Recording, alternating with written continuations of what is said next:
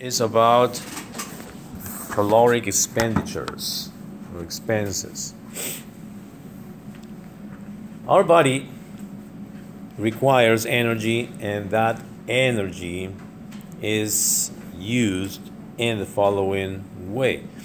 First of all, we need energy for the basic functions of all these metabolic functions, chemical reactions, movement, the metabolism for the muscles, etc. And that is what we call BMR or on metabolic rate, which counts for about 60% of the expenses in calories.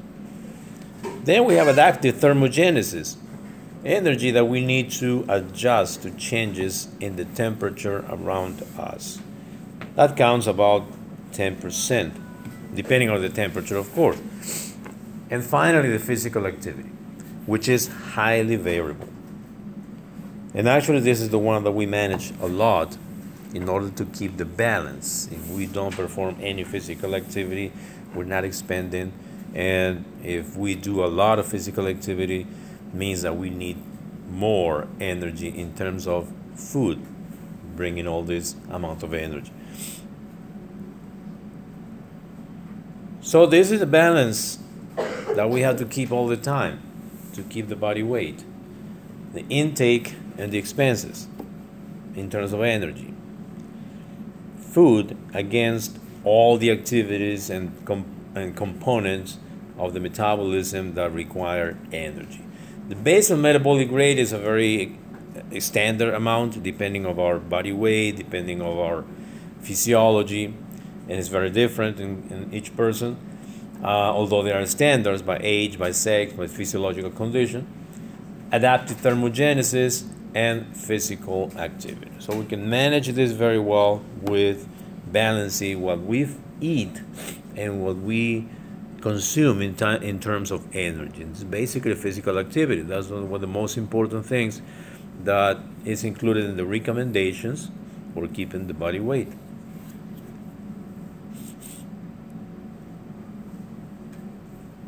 And again, this balance between anabolism and catabolism is what keep the balance in terms of functions of all the cells. And in terms of nutrients, we see here the basic nutrients that we utilize glucose, fatty acids, and amino acids. If we need to use these elements, we use them, we use them right away. And if we don't need to use them, we will store that in terms of glycogen, triglycerides, and proteins, which can be broken down in the step, the step of catabolism. So this is like a cycle all the time.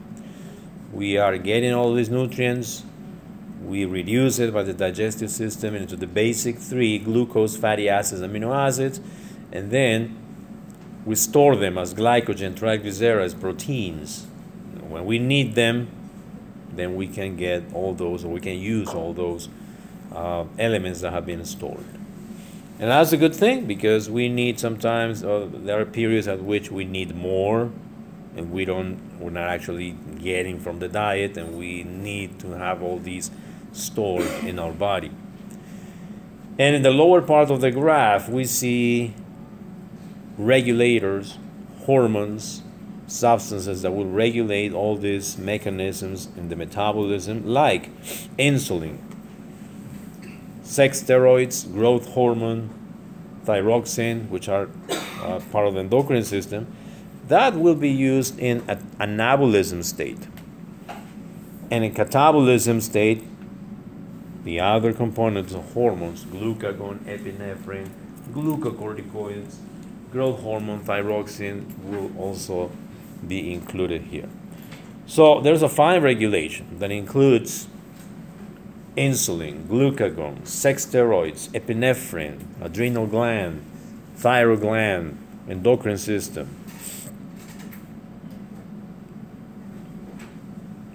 Let's start with the pancreas and insulin and glucagon, which are the most important hormones. These are the products of the pancreatic islets, the endocrine pancreas, insulin, glucagon, beta cells, insulin, alpha cells, glucagon, delta cells, somatostatin.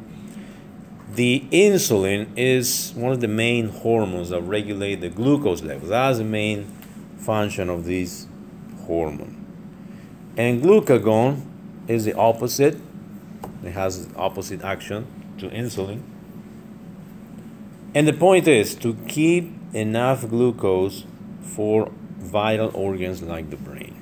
The brain utilizes only glucose and levels must be maintained very constant.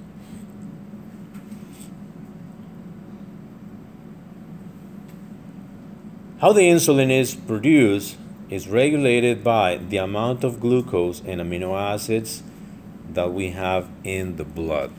Those levels are detected by the pancreas cell, and if there is too much glucose in the circulation, insulin will be made in order to keep this level in between 65 or 70 and 105 milligrams per deciliter in fasting conditions or after taking a meal it may increase up to 140 150 and it has to go back to basal levels after two or three hours after meals.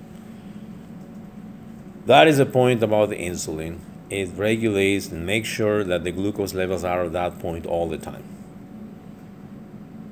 and how the insulin works, I think we mentioned that before. It makes the glucose, uh, brings the glucose inside the cell, removing the excess of glucose from the blood. That's why the glucose after a meal, the glucose in the blood goes high, but then it goes lower because all that glucose has been transported into the cells for being used. And how about the glucagon? The glucagon is the opposite. It has opposite action. After we eat a meal rich in carbohydrates, glucagon is not released. Glucagon is not needed because the glucagon the glucagon is released when the glucose levels fall. It's the opposite. Glucose levels go high, insulin is produced. Glucose levels go down, glucagon is produced. It has the opposite effect. If the insulin removes the excess of glucose from the blood, the glucagon releases glucose to the blood. And thanks to this is that in um, during fasting conditions, our glucose levels go lower, but they don't get too low, like to zero or 10 or 20. It may get very low, yes, but still 60, sometimes 50 if it's extreme. But the glucagon makes sure that the level won't go lower than that. So, so when a person with diabetes, it's like, uh, it's really like it's shaking and, you know, it's around sixty. Uh-huh. Uh, and for example, he, you know, they haven't eaten anything, it's where glucagon kicks in. Exactly.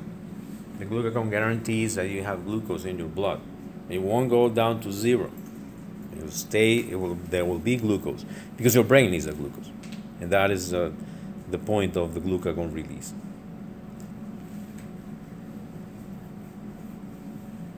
And another actions of glucagon, we can say that uh, the main action is conversion of glycogen to glucose. That happens in the liver. And that's why the glucose is released and is always in the blood. Although, if glycogen stores are really low, then also the glucose levels will go really low. But it won't reach extreme dangerous levels um, like going back going down to zero. And there is no glucose taken by cells like skeletal muscles, liver, and adipose tissue. The glucose is needed in the blood, not in the cells at that moment. And also release fatty acids from adipose tissue. Just a backup. Energy is needed. So it's not enough glucose, fatty acids are released so they can be used as energy. Glucagon is uh, um, a substance that guarantees that your cells receive energy and glucose whenever is um, uh, enough stores. Nervous system also participates in this. Autonomic nervous system, sympathetic, parasympathetic. The parasympathetic as a rest and digest division is activated during um, uh, the digestive process and stimulates the release of, of insulin. And of course, opposite to parasympathetic, the sympathetic inhibits insulin secretion and instead stimulates glucagon secretion. As a reason why we have this, sometimes we see this stress hyperglycemia. Sometimes we see it in people with diabetes that when they are challenged by something, like sometimes it's a very strong situation, emotional situation that increases the release of sympathetic uh, or activation of sympathetic division, the insulin is inhibited. There's no insulin, so the glucose will go higher. Glucagon is released, more glucose is released, and that's called stress hyperglycemia by stimulation of the sympathetic division. This is sometimes lots of people are diagnosed with diabetes because under these situations, right? Because they didn't know it, and once they start feeling the symptoms Yes, about a stressful situation in their life, that's Yes. That is right.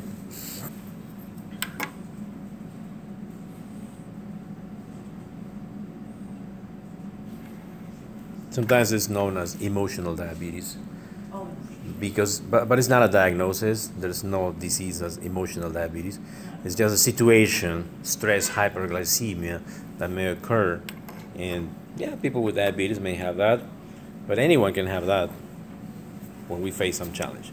But of course it has to be correct has to be corrected quickly by the um, um, insulin and glucagon but if they are, if they do have diabetes, then it's diagnosed as just diabetes, right? Yeah, yeah. It has to be um, diagnosed as diabetes, making other tests and things.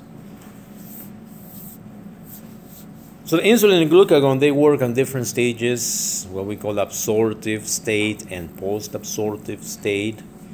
Uh, during absorptive state, that means when we just ate and all these nutrients are being digested and absorbed, skeletal muscles will be getting all this um, effect of the insulin, getting the glucose inside.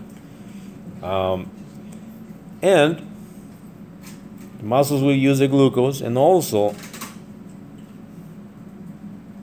make some glycogen out of that glucose. So later on, it'll be utilized if needed. Amino acids are taken also, and the excess of glucose will be taken by the liver for formation of glycogen for further storage also. That happens in the absorptive stage when we just ate and all the glucose is flooding our blood. Insulin will start working, getting all that glucose into the cells, and the excess turned into glycogen, uh, kept as stored uh, glycogen. And the post absorptive is when we're not eating. And those times that we're not eating, like fasting. Plasma glucose levels will remain constant because glucose is coming from the liver. That's the effect of the glucagon. Glucagon stimulates glycogenolysis, which means destruction or breaking down of glycogen into glucose. Gluconeogenesis may happen if needed. New glucose, I mean glucose from other molecules, fatty uh, fatty acids or amino acids, can be made under the action of glucagon. And the skeletal muscle, heart, liver will use free fatty acid acids in order to spare glucose for the brain during that state of post absorptive when the insulin is low and the glucagon is high. I'm sorry, so the free fatty fatty acids are the regular fatty acids? Yeah, Oh, free so fatty acids that come from triglycerides um, um, metabolism, they are used as energy. And so in post-absorptive, when glucose is needed for the brain and the skeletal muscles, the heart, they will switch to use more fatty acids instead of glucose to spare glucose for the brain. So why did they added the word free here? Kind of like a different concept. Because they are free from the proteins that transport all these as triglycerides.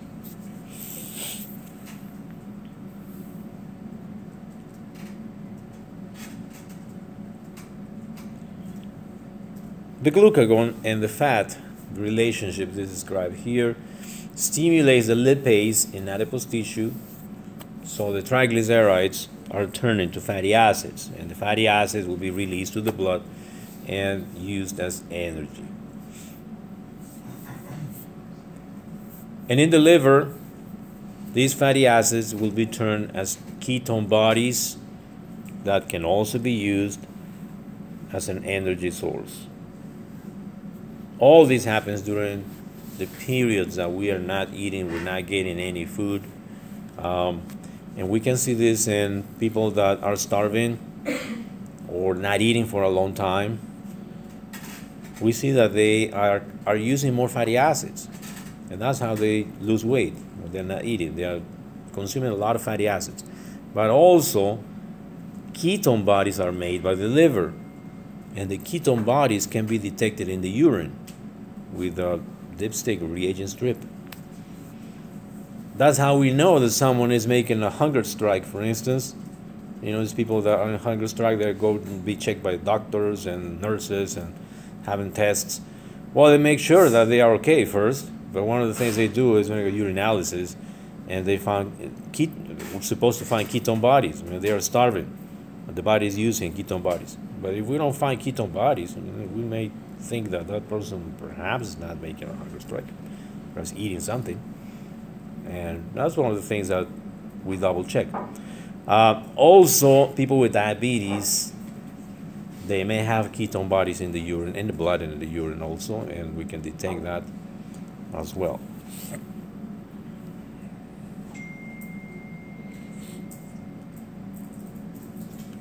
And that's just a diagram of what we just described. Um, during fasting conditions, we see up here there's less insulin and more glucagon released. And in the liver, this is what happens the glucose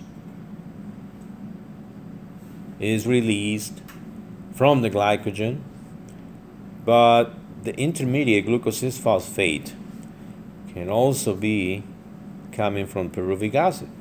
And that pyruvic acid, if you remember, comes from amino acids, from fatty acids, acetyl CoA, and may end up in ketone bodies. So all these may be used as sources of energy glucose, fatty acids, and even ketone bodies.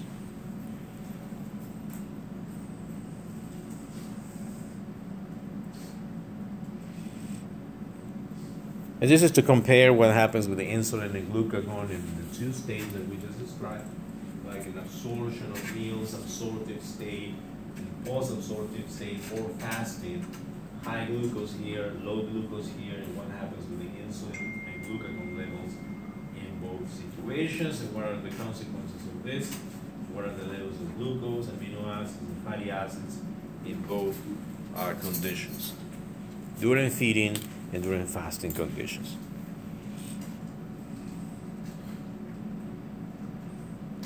Now, some words about diabetes, diabetes and hypoglycemia.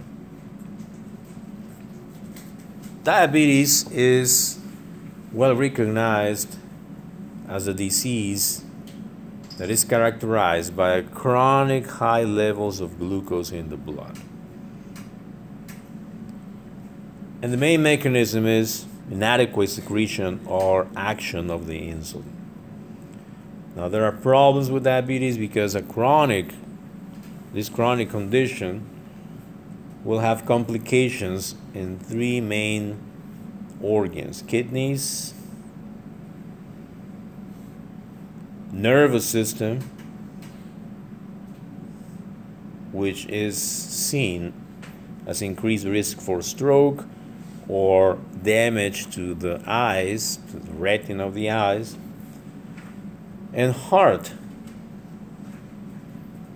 There's an increased risk for heart disease in people with diabetes. So, three main organs kidneys, nervous system, and heart are the complications of a chronic condition, uh, long time with diabetes. Diabetes is divided in types type 1 and type 2. The type 1, also known as insulin dependent, because the only treatment is to give insulin. Juvenile type, because it usually starts very early in life, it can be during childhood or later during adolescence. And is characterized because the beta cells that make insulin are not present, they are destroyed. So there are theories that show that in some cases this is an autoimmune disease. There are antibodies that destroy the beta cells of the pancreas. And there are different conditions, autoimmune conditions associated with diabetes type 1. And that may be the reason why it starts so early and all the cells are destroyed. Insulin is required as treatment because they don't produce insulin at all. Zero insulin in, the, in their bodies.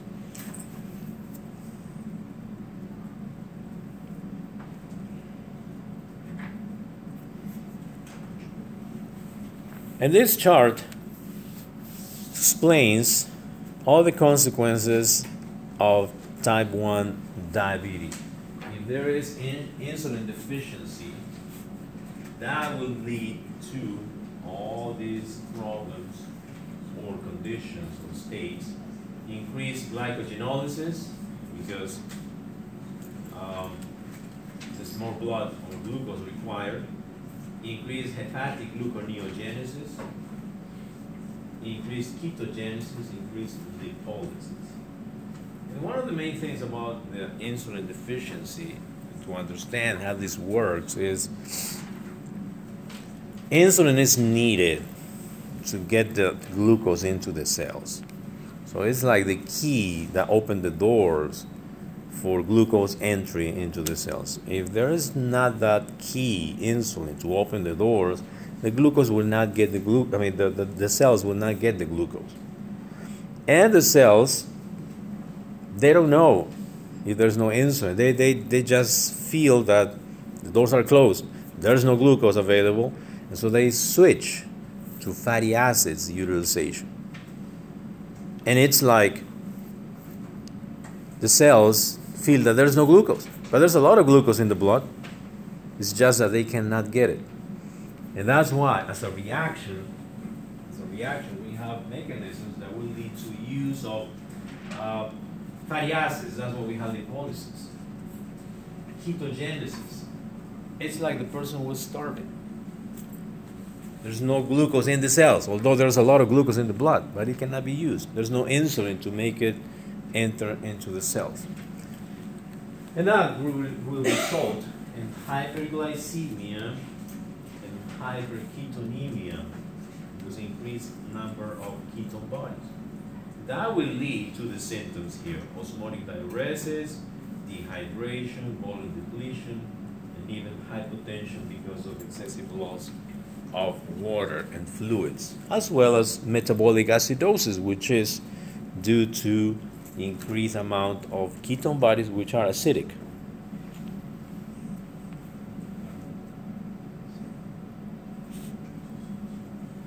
Now, in type 2 diabetes, it's a little different because it is known as insulin independent, mature onset, and by the way, is the most common type.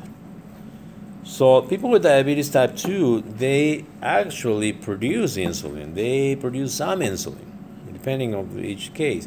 But it's not um, insulin dependent, it's insulin independent.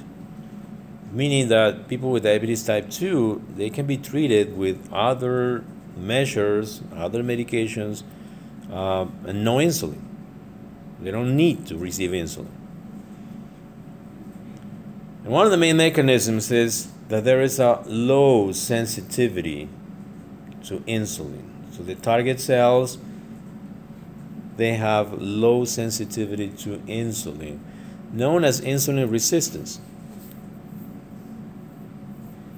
So they cannot get the glucose very well. The insulin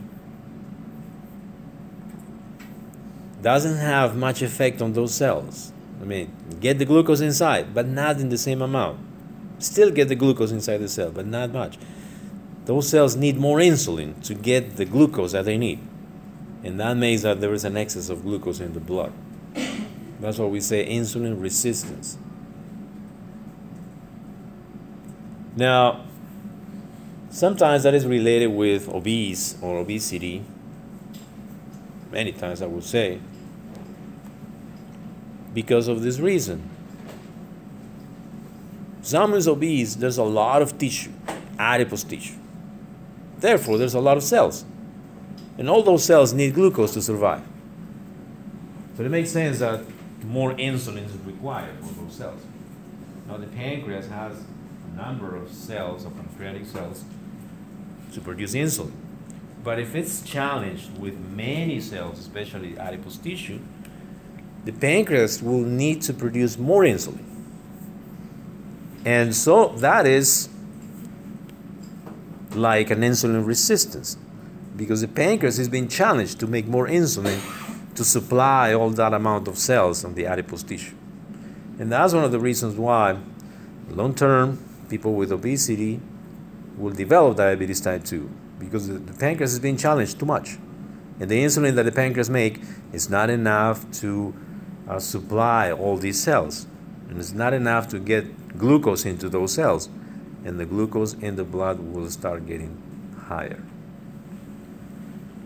And the other thing is that some people with diabetes type 2 but obesity, they lose weight, no more diabetes. Because there's no more cells. There's no excess of cells now. Now the pancreas is not challenged anymore, and everything goes back to normal. But if too much time goes between the moment of the challenge, then the pancreas will start suffering, and some of the cells will not be able to make enough amount of insulin. And even after the person loses weight, some deficiency of insulin will remain, and these people will stay with diabetes type 2 afterwards. That is the danger of obesity, and that's why all the efforts to stop this, especially um, children obesity, because this happens very early in life when they get adults and they lose weight. Some of them may remain with diabetes type 2. And there's a linear relationship obesity and diabetes type 2. Now, what we call insulin sensitivity is something that it's very variable, person to person, situation to situation. Um, exercise is one of the things that makes the skeletal muscle more sensitive to insulin, so meaning that it will get more glucose more effectively, it will utilize it more efficiently. That's why exercise is a very good thing for um, prevention of diabetes and at the same time prevention of obesity. And as I mentioned, an obese person must secrete more insulin to get the same effects as an average weight person. And all that will lead to first glucose intolerance and then later may turn into diabetes type 2.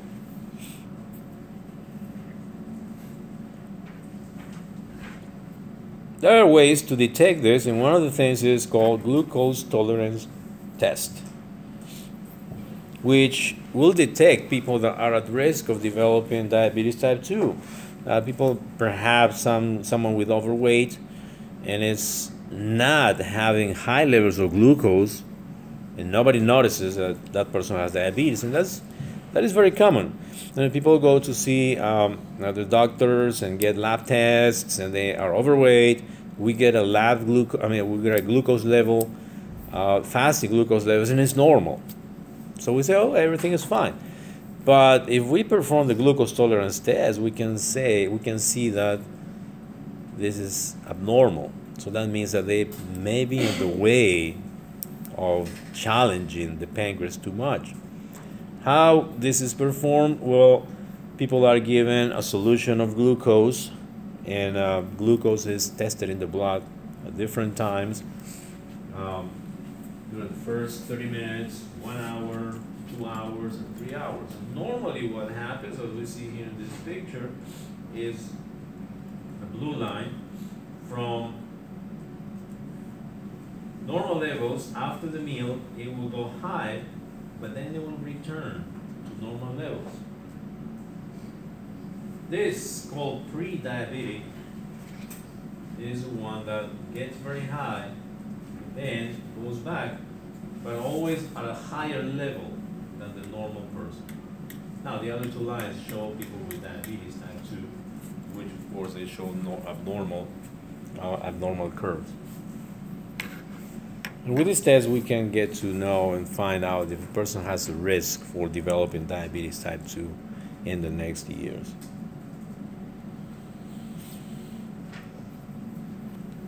So, diabetes type 2, what happens is the skeletal muscles and liver cells are not taking glucose. Um, the liver is not inhibited from releasing glucose, it's still releasing glucose because the glucagon is, is higher. If there's less insulin, the glu- glucagon will increase and will release glucose from the liver. And the beta cells will start working harder, they are challenged and trying to compensate this low sensitivity, and at some point they will start failing.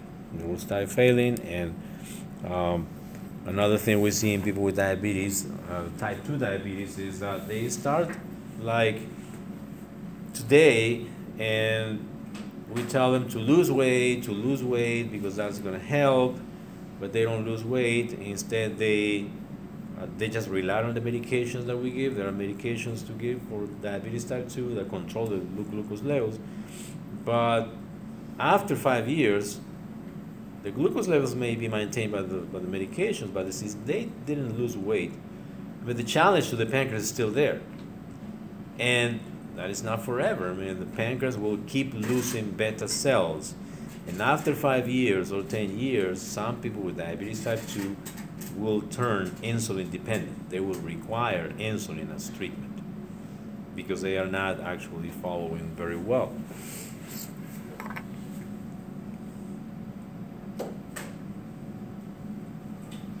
And there's some information here. People with BMI higher than 30 has a five times the chance of developing diabetes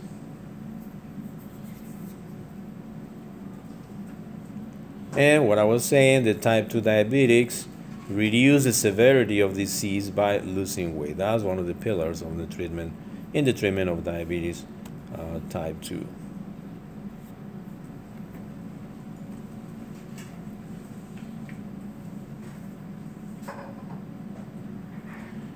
And the reason why complication of diabetes of the type 2 diabetes lead to blindness, damaged blood vessel, tissue damage. We see sometimes problems of the blood vessels in the lower limbs, leading to gangrene sometimes, lack of circulation, and problems of the kidney. Is because this amount, this uh, exaggerated amount of glucose in the blood all the time, will start damaging the blood vessels. Will actually damage the basement membrane under the endothelium of the blood vessels and making all these problems everywhere. The blood vessels everywhere kidney, retina, eyes, heart.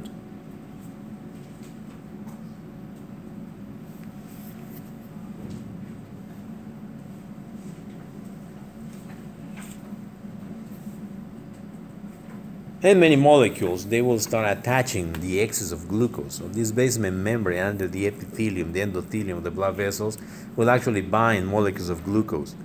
That's called glycosylation, and that will damage this basement membrane. Now, this glycosylation is also used, uh, this principle is used as a marker. There's a test called glycosylated hemoglobin test, or A1C hemoglobin A1C. This measures the blood glucose levels over several months, and it's actually the, the most accurate index to see if a patient is maintaining the levels of glucose and is following the treatment uh, properly. Because sometimes huh, diabetics they start making some tricks since they can measure the glucose with a finger stick and a meter every morning and that's actually what is done when they come to see the doctors. Um, sometimes they come they come and they, they take good care in the previous three to five days previous to the appointment. So the day of the appointment when they take the glucose it's perfectly normal. And we'll say okay good good thing good job. But just to make sure let's make a hemoglobin a1c and it comes up high see what happens well that person is actually just taking care of the diabetes just one week before the appointment and the rest of the time is just eating chocolate cake and having all the foods they need. And since there's no symptoms of diabetes, usually, but they, they don't get the importance of this sometimes. And if we find it high, then we know, well, this is not being good. You need to change this treatment, or perhaps you're not following the diet, or not losing weight, or and it's a very good index of uh, uh, to see if the person is actually following. And here are some comparison between these two types of diabetes juvenile type, uh, type 2, insulin dependent and insulin independent. As I said, sometimes the type 2 diabetes turns into type 1 because of this challenge to the uh, pancreatic cells that damage these cells long term.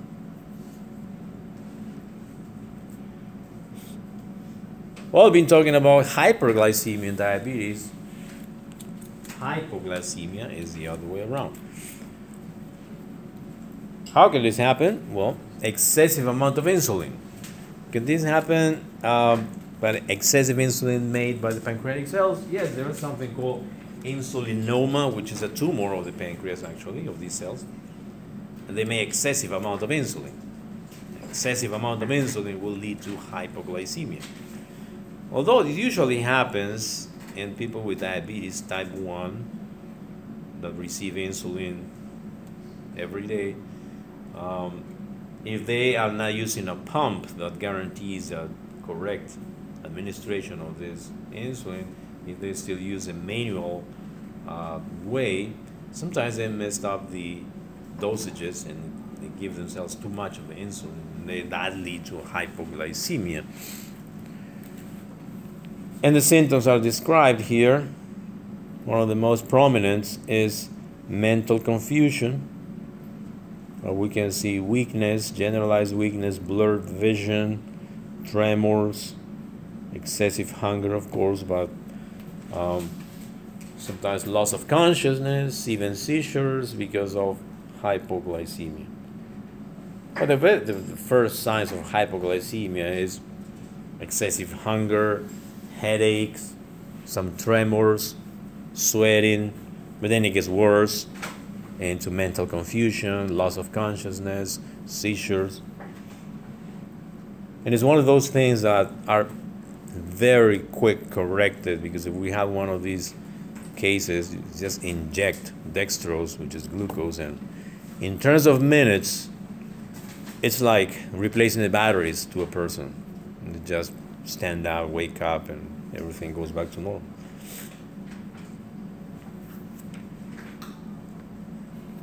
And as mentioned before, there are some important hormones that also regulate the metabolism. To mention adrenal gland hormones, thyroxine, thyroid hormone, and growth hormone. Let's describe quick what are the main actions of these hormones. Adrenal hormones from the medulla and from the cortex. From the medulla, epinephrine, norepinephrine, which follow sympathetic stimulation, which we described already. Sympathetic stimulation may uh, inhibit or um, stimulate the production of insulin, or inhibit the production of insulin and increase the glucose levels. Adrenal cortex, mineralocorticoids, aldosterone, glucocorticoids, cortisol, they have an influence in the metabolism. Aldosterone, sodium, potassium absorption, Cortisol also regulates the levels of carbohydrates, glucose.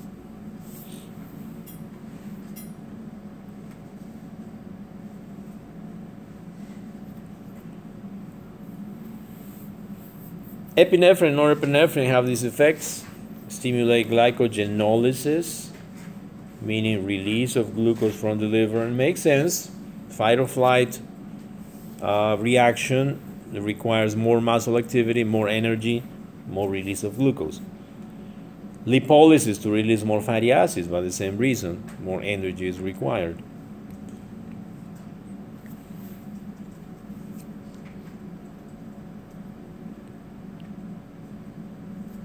The glucocorticoids, the cortisol, is part of the general adaptation syndrome, and as part of this reaction, it promotes lipolysis, ketogenesis, and gluconeogenesis. And the same reason to increase available energy.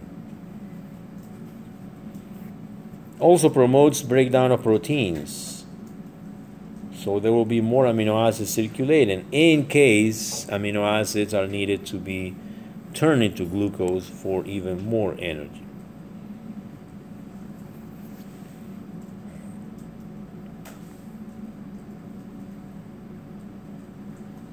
Thyroid hormone, thyroxine.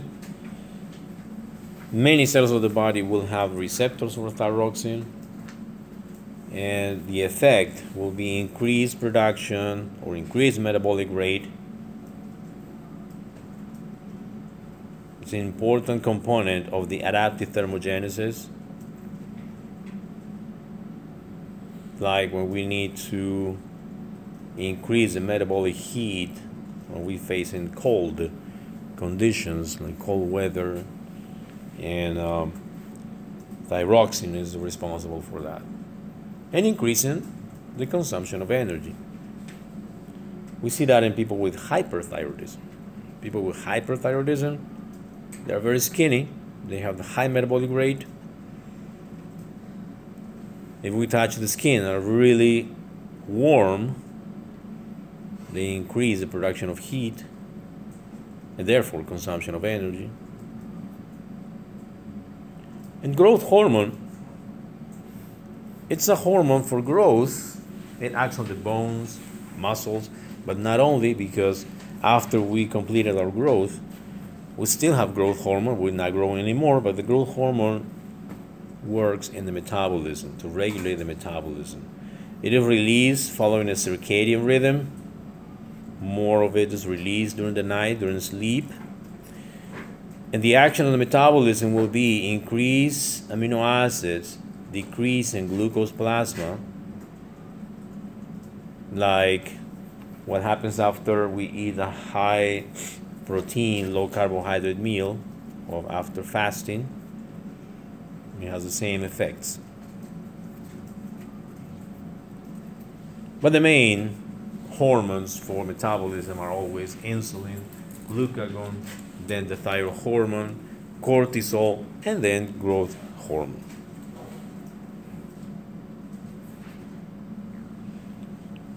Okay. I'm sorry, can you repeat again? Insulin, Insulin, glucagon.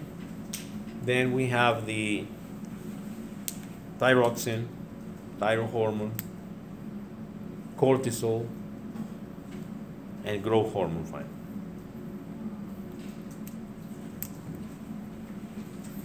um, I have a question regarding the study sheet. Yeah. For that chapter, the last question says regulation of calcium by PTH and calcitonin. Mm-hmm. I tried to look here in his slides, I, I couldn't find it. I think that's that was explained a little bit in uh, endocrine system. In the- Yeah, in endocrine system we talk about PTH, calcitonin. Okay. Yeah. That would be chapter You eight. can get that from there. Yeah. Okay. Okay, any more questions about this one? If not, we'll switch to the next chapter.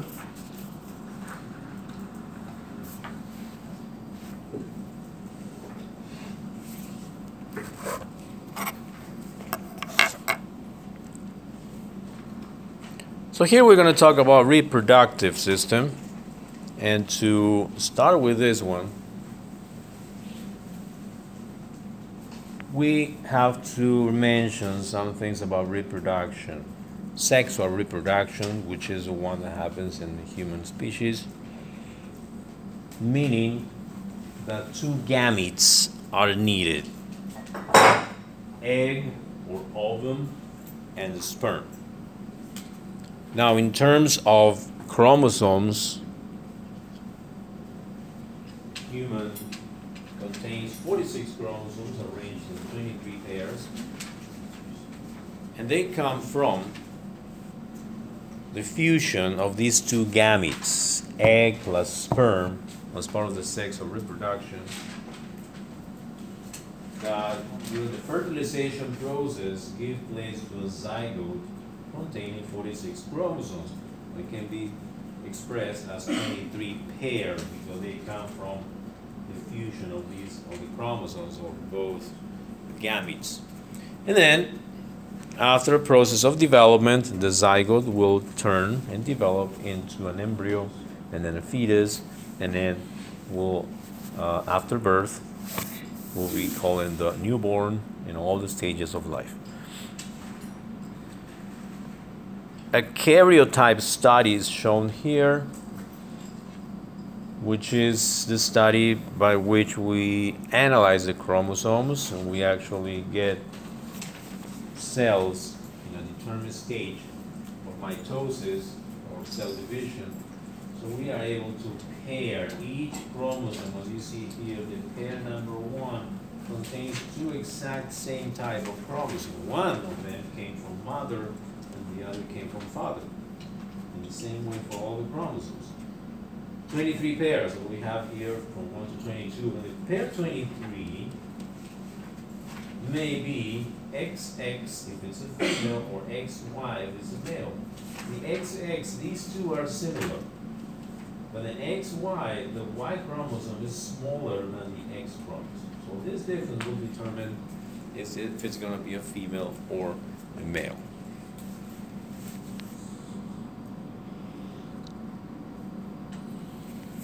Now, going back to development, to have all this in the context of uh, uh, sexual reproduction, after fertilization, the gonads, which is the name for ovary or testis, they're very identical.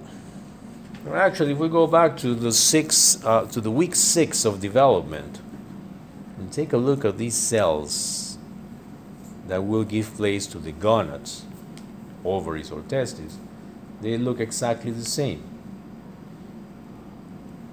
But at some point, there is a signal that will determine if those cells are developing into ovary or testes. This is determined by the TDF, testis determining factor. And that is a protein that is expressed or coded by a gene, gene containing the Y chromosome. That segment or gene is called the SRY gene.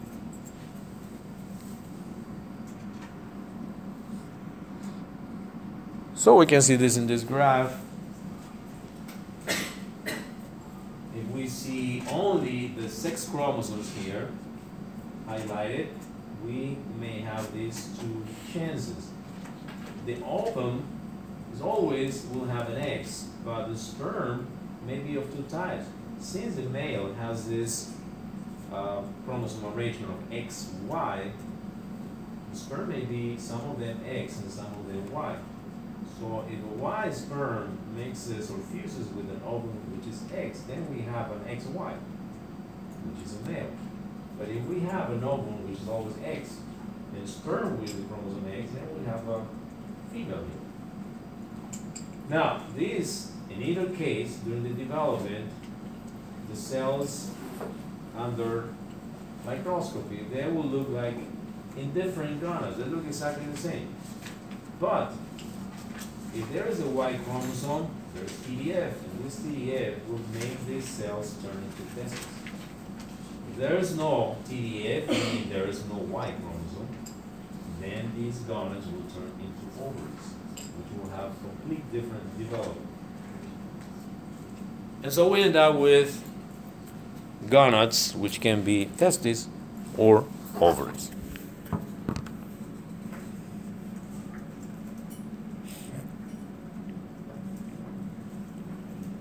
Testes and ovaries, each gonad, will have two functions. Production of gametes, that's where the sperm and eggs are made, and second, production of hormones. And they are part of endocrine system. They are target glands. And they are glands because they make hormones, they produce hormones. And the target for hormones coming from the hypothalamus and pituitary gland. We mentioned this before in the endocrine system, the axis, hypothalamus, uh, pituitary gland, and the target organ or target gland, in this case is the gonad. And the hormones made by the pituitary gland that stimulate the gonads are FSH and LH. They are made in males and females.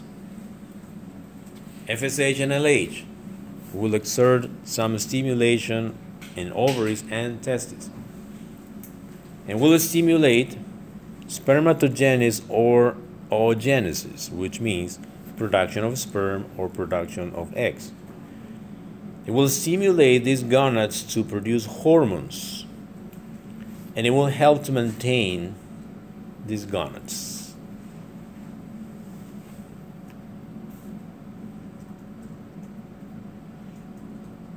This chart look familiar. We use this chart a lot in the endocrine system to show all this relationship with the axis, hypothalamus, pituitary gland, and gonads in this case.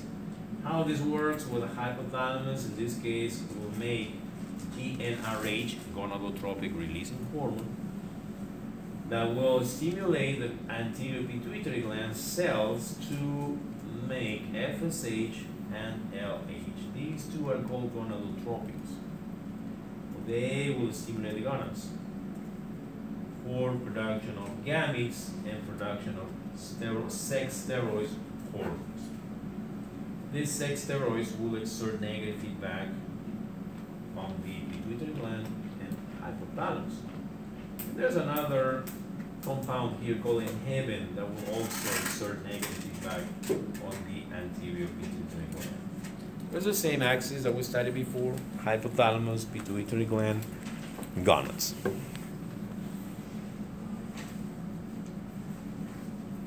We'll go back to this chart when we describe the stimulation and specifically mechanisms that will control this uh, function of both gonads. So let's start with the male reproductive system,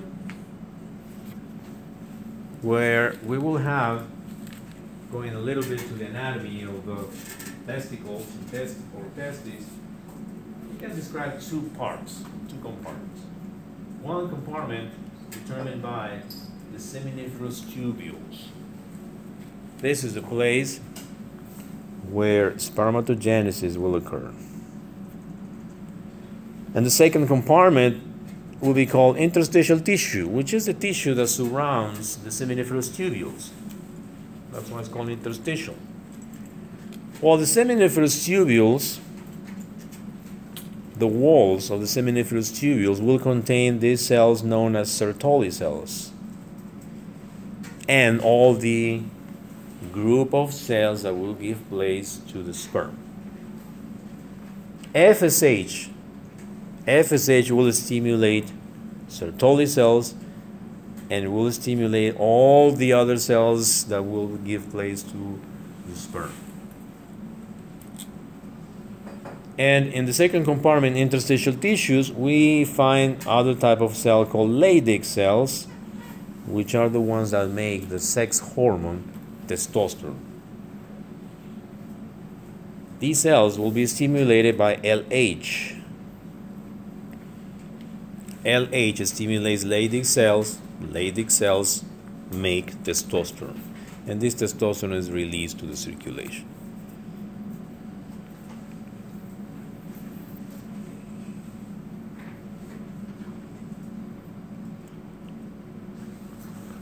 And to remember the structure of the testes,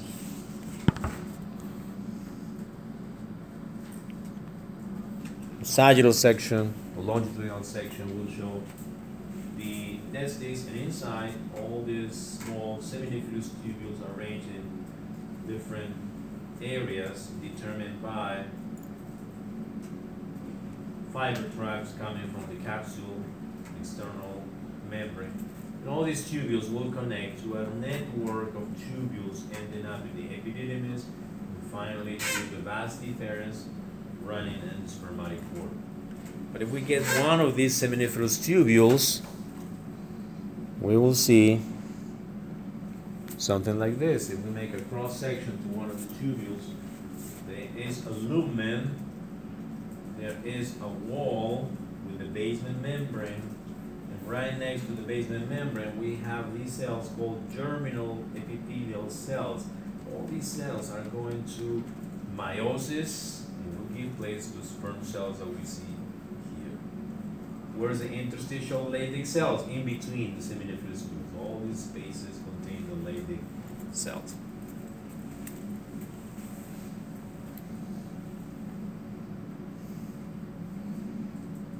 So in the specific case of the testes, this axis works in this way. Hypothalamus makes GnRH. The GnRH stimulates the anterior pituitary gland to make FSH and LH.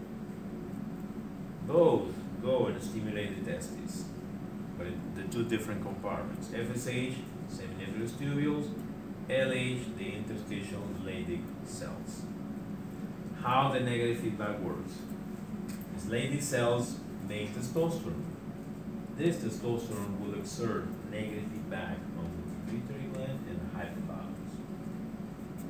And on this side, the seminiferous tubules will make inhibin. This inhibin is going to exert negative feedback on the anterior pituitary gland. And that's how this axis works for the case of the testes.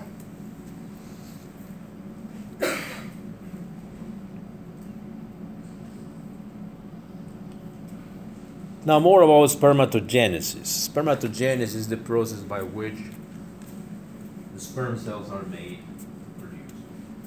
A microphotograph of the seminiferous tubules, and if we get one segment, a piece of the wall, then we'll see this. This big cell, looks like an amoeba with a nucleus here. This is the Sertoli cell. And the Sertoli cell is actually supporting all these germinal cells. The cells that are closer to the wall, closer to the basement membrane, are called spermatogonia.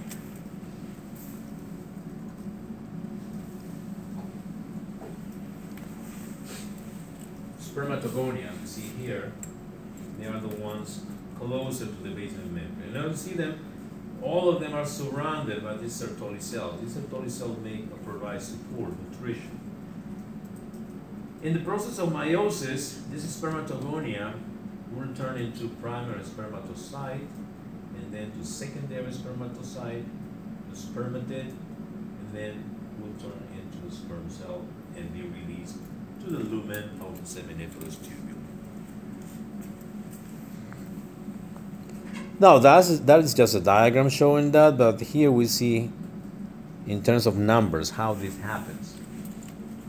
We have one spermatogonia here. And this spermatogonia, when the time comes, and that starts at puberty, adolescence, when all the machinery of hormones starts, and FSH, LH, well, this spermatogonia will enter into mitosis and will divide into two daughter cells.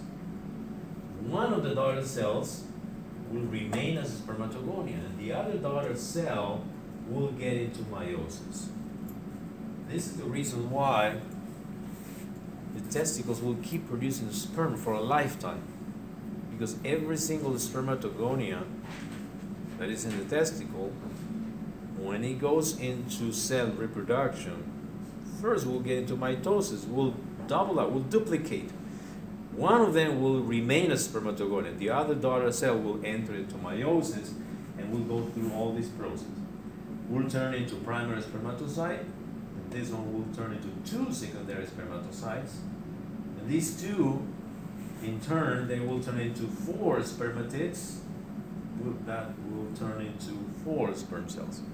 For, so for from one spermatogonia, we'll end up with with four sperm cells and a replacement spermatogonia. And the letters inside are showing the number of chromosomes. The spermatogonia is diploid, meaning 46 chromosomes or 23 pairs. But at this point, between the primary and secondary, there's a split of the pairs. And the spermatocytes, secondary, spermatids, and sperm cells will have only 23 chromosomes each. That is the process of meiosis.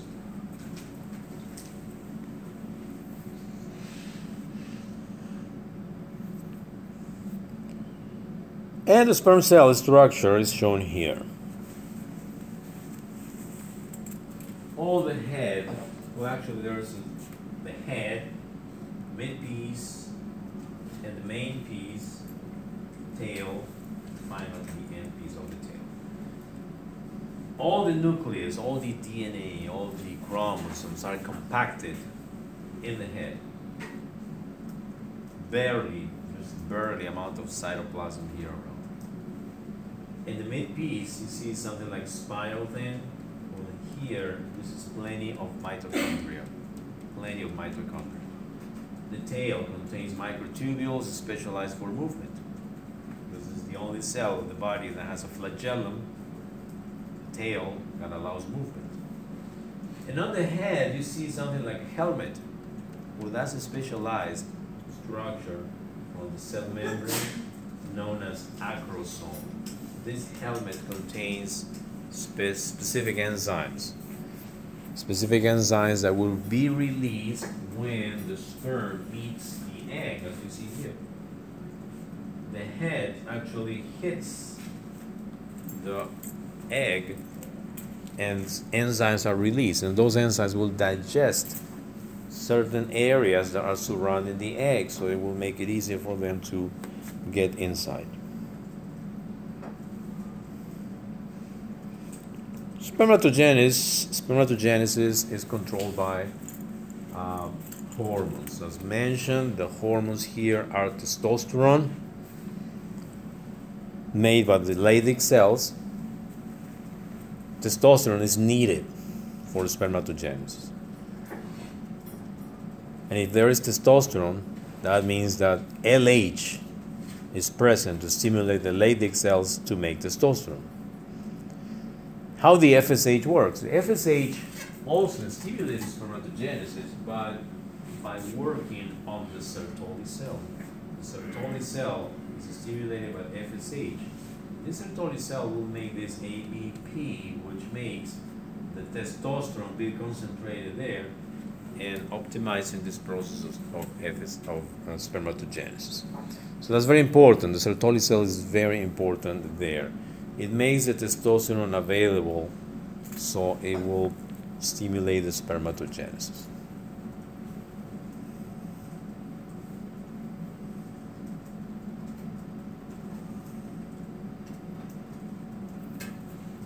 Other parts of the male reproductive system. This is our classical sagittal section. You see testicles in the scrotum, epididymis, followed by the ductus or vas deferens in the spermatic cord that enters into the pelvic cavity, gets behind the urinary bladder, and it will connect to the seminal vesicle. These two will join in a common duct called the ejaculatory duct that will drain to the urethra.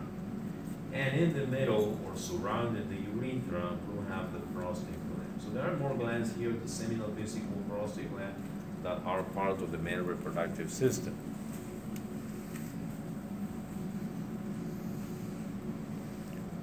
Seminal vesicle and prostate gland, they make secretions, fluids that will add to the sperm cell and form the semen. Seminal fluid contains fructose basically, and that's coming from the seminal vesicle. Fructose it provides energy for the sperm. They need a lot of energy for movement. And the prostate fluid coming from the prostate gland contains citric acid, calcium, coagulation proteins, and all these fluids, as part of the semen, have, have the purpose of serving as vehicle for the sperm and but at the same time help for nutrition and support during the time that they'll reach the egg.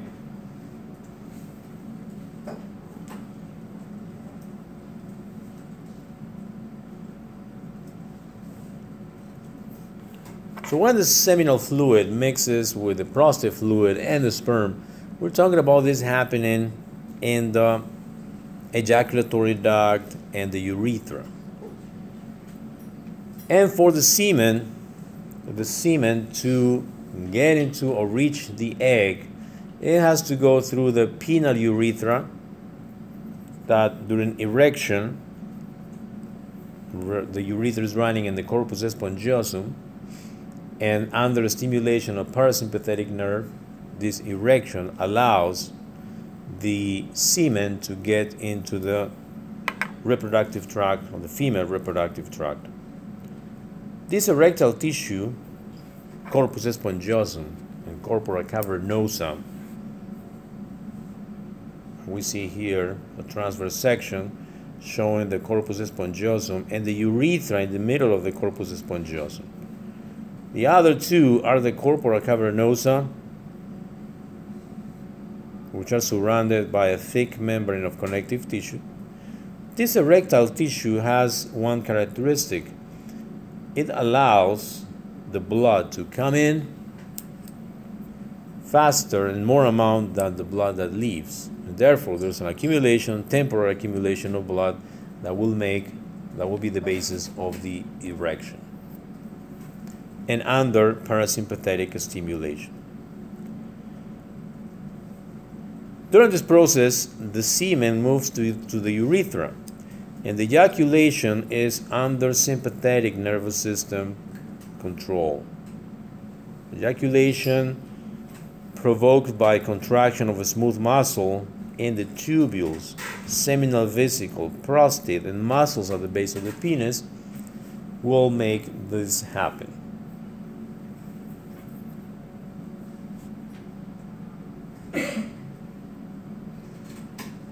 So this table we have the composition of the semen, which sometimes are important to analyze, like in cases of infertility. We got the volume may be very variable, but the sperm count shouldn't be less than 40 million per milliliter. If it's lower than that, there are specific limits, then we can think about problem of infertility. Like we got less than 20 million, that's called oligospermia. And that is considered low fertility. That may be caused by different conditions, some drugs, anabolic steroids, increased heat of the uh, environment, and also another thing that is analyzed in the semen analysis is how well this sperm moves after one hour, after three hours, how many leukocytes there are in cases of infection of any type, the pH, and the fructose concentration.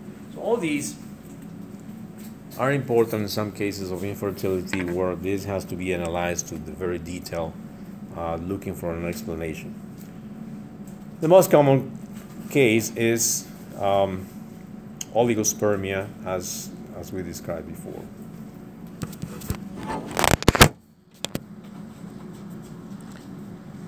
Any question, any comment at this point? I think we can have a break at this point, a minute.